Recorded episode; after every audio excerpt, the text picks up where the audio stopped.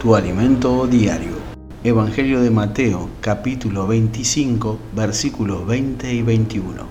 Primero llegó el que había recibido las cinco mil monedas y entregó a su jefe otras cinco mil, diciéndole, Señor, usted me dio cinco mil y aquí tiene otras cinco mil que gané.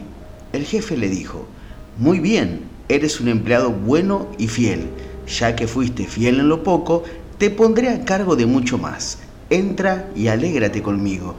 Dios quiere darte mucho, pero para que lo disfrutes tienes que aprender a cuidar y multiplicar lo poco. Trabaja con entusiasmo para otro y tendrás tu propio negocio.